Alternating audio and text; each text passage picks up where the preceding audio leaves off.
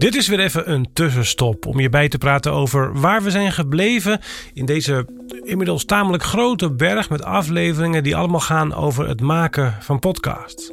De komende 20 afleveringen gaan allemaal over het publiceren van je podcast. Ik vertel je zo iets meer over wat je kan verwachten.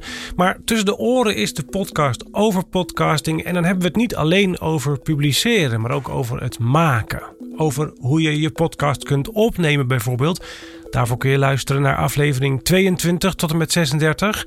En we hebben bijvoorbeeld ook uitgebreid stilgestaan bij podcast Strategie in aflevering 8 tot en met 16. En het is ook goed om te weten dat je dit allemaal kunt terugluisteren hier in het podcastkanaal Tussen de Oren. Maar je kunt het ook teruglezen op onze website. Ga daarvoor naar nap1.nl slash podcast-kennisbank. Dus nap1.nl slash podcast-kennisbank. En dan nu podcast publiceren.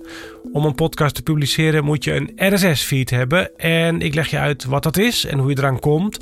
Hoe je je podcast krijgt aangemeld bij Apple en bij Spotify, daar ga ik het ook over hebben. En of je je podcast op YouTube moet zetten. Wat de best practice is voor het publiceren van een podcast op een website. Dat allemaal in de komende afleveringen. Dus graag tot zo in aflevering 51 van Tussen de Oren.